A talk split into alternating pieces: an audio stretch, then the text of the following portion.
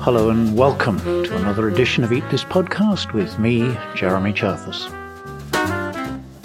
In this episode, I'm digging deep into tomatoes, where they came from, and how the astonishing diversity of shapes, colours, and sizes of traditional tomatoes is actually a bit misleading, at least if you're a geneticist. Most people know by now that the tomato, one of the defining foods of Spanish and Italian cooking, is not native to those countries. It arrived from the Americas sometime early in the 16th century. By the late 1540s, Pietro Mattioli, an Italian botanist, was describing flat, round, and ribbed tomatoes and different colors. And that raises a couple of questions. First, how did wild tomatoes, which have fruits about the size of a small cherry, how did they become the fleshy, juicy, domesticated tomato? And then, how did all the diversity that we see in the traditional tomatoes of Europe, how did that diversity come about? Well, both questions get answered in a couple of recent research papers. They looked in great detail at the DNA of hundreds of tomatoes from South America and Mexico, to trace the story of domestication, and from Europe to look at the basis of diversity here. Now, you don't actually need to know much about the DNA and genetics to understand the story. Only that if two genomes are very different, that means that they've been separate for a very long time. The number of different mutations is a kind of clock. So, first, domestication. Wild tomatoes are found in Peru and Ecuador, and the old story was that they were domesticated there. Then they spread up to Mexico, and it was in Mexico that people selected plants with much larger fruits, which found their way to Europe. We were completely co- confused.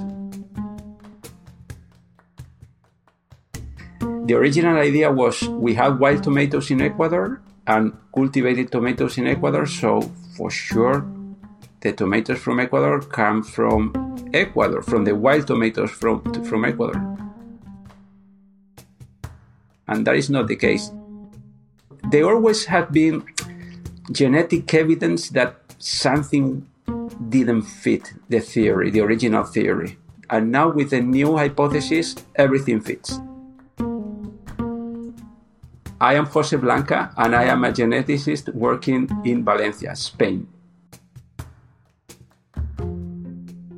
Jose Blanca and his colleagues are responsible for the evidence and for the new theory of tomato domestication that it fits so well.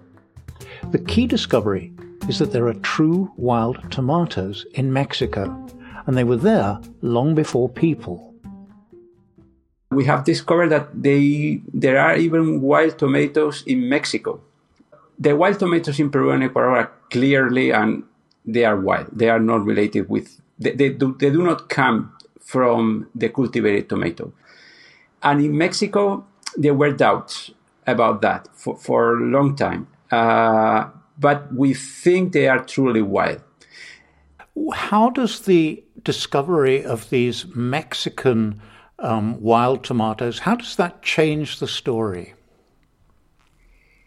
Quite a bit, because we always thought that there was a possibility of the tomato being domesticated in Mexico. And we have found out that it looks like that is not the case. Uh, it looks like there were wild tomatoes in Mexico when people arrived in there for the first time. And those look like the origin of the cultivated tomato.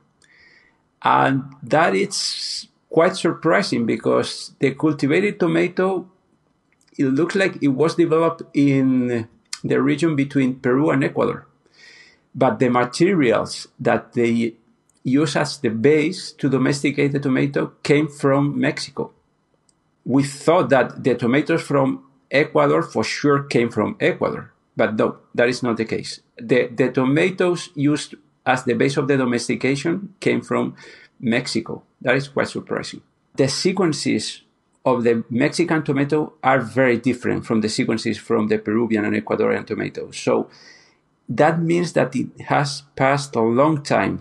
Those Mexican tomatoes are not recent. They are quite, quite differentiated genetically. And the tomatoes in, let's call it the Amazonian region of Peru and Ecuador, they are almost like Mexican tomatoes. They come from Mexico. So the wild tomatoes in Mexico are very different from the wild tomatoes in Ecuador and Peru, which means they've been there a long time. But the cultivated tomatoes of Ecuador and Peru are very like the Mexican wild tomatoes, which means they only emerged relatively recently. So how did they get back from Mexico to Ecuador? Did people bring them? we don't know how they came back, but we know it was a fast uh, came back. So they migrated north, and that was a slow migration. There was time to create lots of new mutations, but when they came back to Peru and Ecuador, it was quite fast. The genomes are very, very similar to the genomes in Mexico. There, there has been no time to gain new mutations. First, they went north quite slowly, likely before humans arriving there, and then they went back south very fast. So likely with some human interventions. Maybe they came back because humans brought it there. We don't know, but it's also possible that they came with as a weed with maize or some other crop brought from Mexico to Peru and Ecuador. Mm-hmm. That is something that we don't know you've got this picture of enormous diversity in, in the Ecuadorian, the Peruvian tomatoes.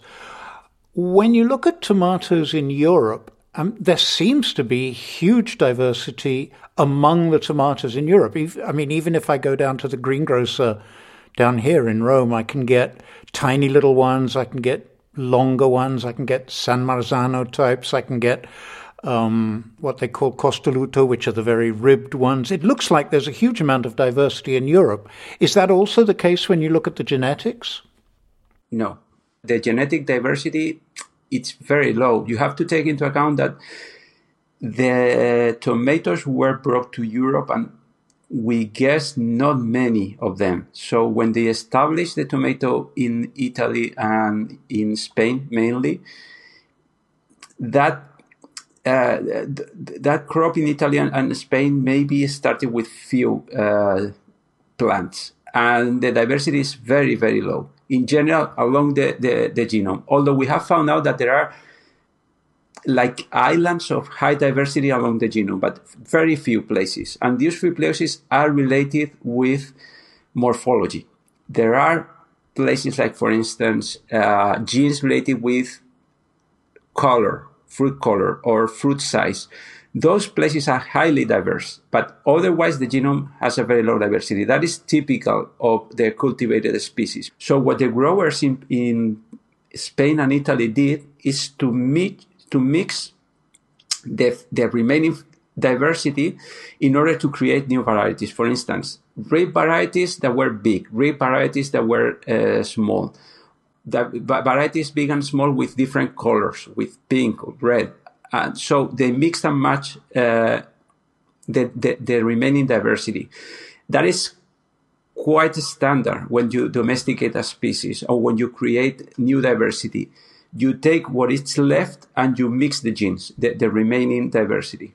This process of, of, of, the diversification of tomato in, in Italy and Spain, we are talking about before. It's 17th uh, and 18th century. And in the 19th century, tomato already became popular because, because before it was not popular at all. And when it became popular in, in the 19th century, then the history becomes much more tangled and complex because there are people uh, developing new varieties in England. These new varieties are exported to Spain to create an industry to export to England, back to England, but with tomatoes produced in Spain or in, in, in the Canary Islands in order to be exported to England. But the seed was for was England tomatoes. So this, the 19th century is much more complex. But before that, it was clear that there was a diversification in Italy and Spain.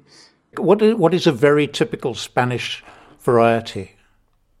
In the Mediterranean region of Spain, mm-hmm. you have, for instance, tomatoes that uh, last for a long time. They have a mutation, and you get you, you collect them, and they can last for months. And uh, these are called tomato de penjar. These are very typical and very old. They have those in, in Sicily here as well, I think. Yeah, yeah, yeah. It's but, but they are independent. They, they were created independently, we think. Oh, that's interesting that, that farmers in two different places selected these tomatoes that would last over the winter. Oh, yeah, but because they are useful. Yes. but because they are useful is a very interesting answer because what do you think drives the development of new varieties, especially before you have scientific breeding and everything? You say you say that the farmers had all this diversity in the genes that were affecting the, the morphology, the shape. Um, so, what kinds of things were they looking for?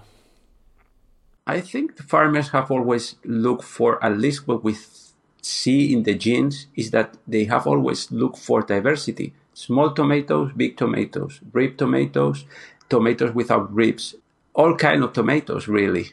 Colors also. I think that they have always enjoyed diversity. This is what they selected, mainly without knowing what they were doing. Uh, but they were selecting for new mutants, for instance, like in the case of these tomatoes that last for, for months, and also by because sometimes the tomato crosses the different plants of different varieties if, if you grow them together they cross and they create new new varieties that are selected and then in the end of the 18th century and in the 19th century this got professionalized and systematized and then you get many many more varieties it seems what you're saying is that farmers just like diversity, which is the exact opposite of what scientific breeding, modern kind of production oriented breeding is all about.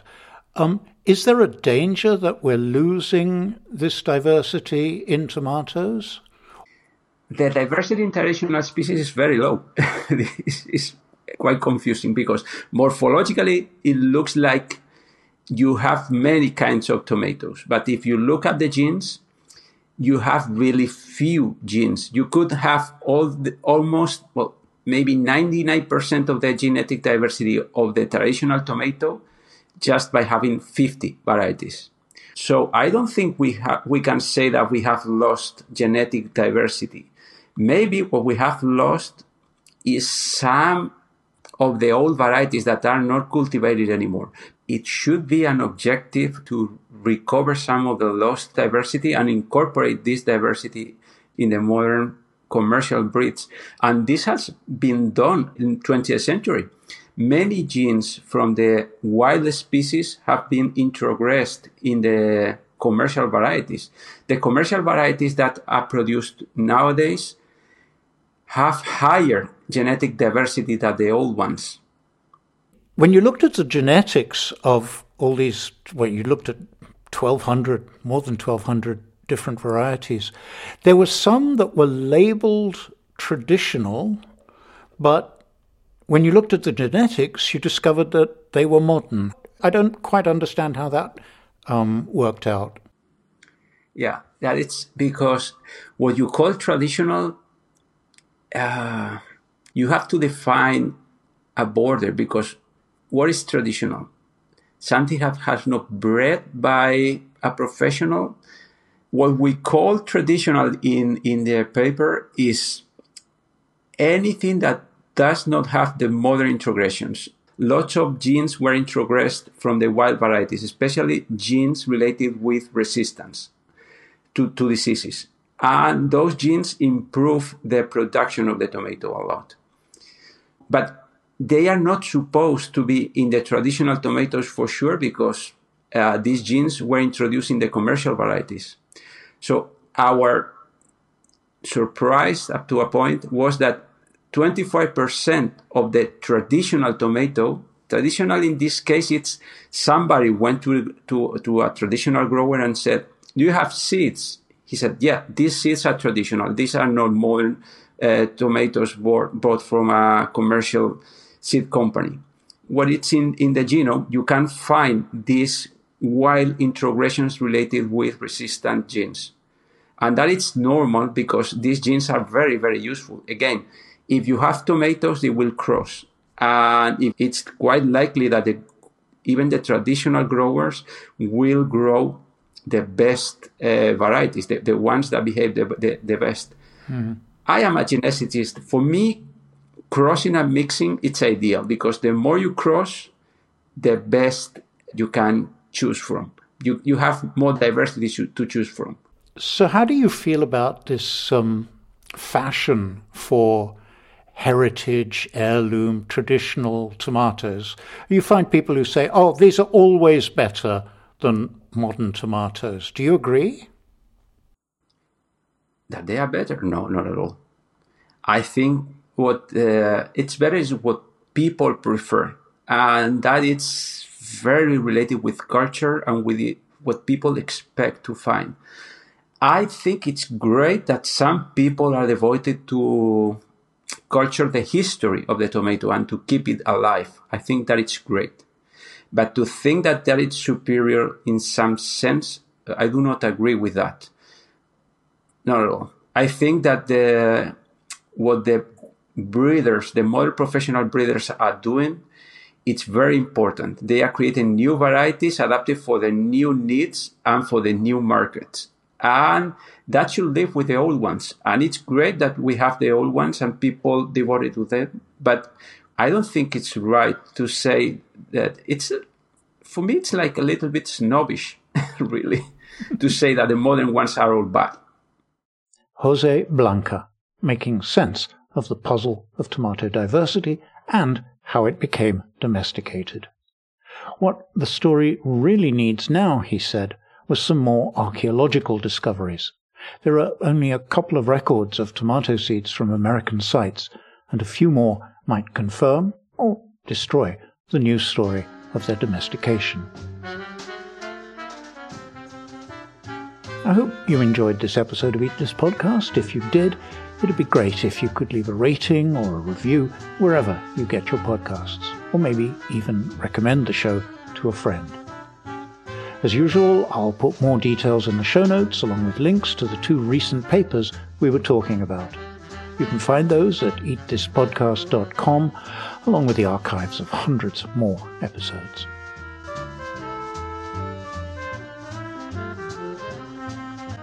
I need to thank Blue Dot Sessions for making the music available and also everyone who donates via eatthispodcast.com slash supporters. Much appreciated. And that's it for another episode. Till the next time, from me, Jeremy Cherfas, and Eat This Podcast, goodbye, and thanks for listening.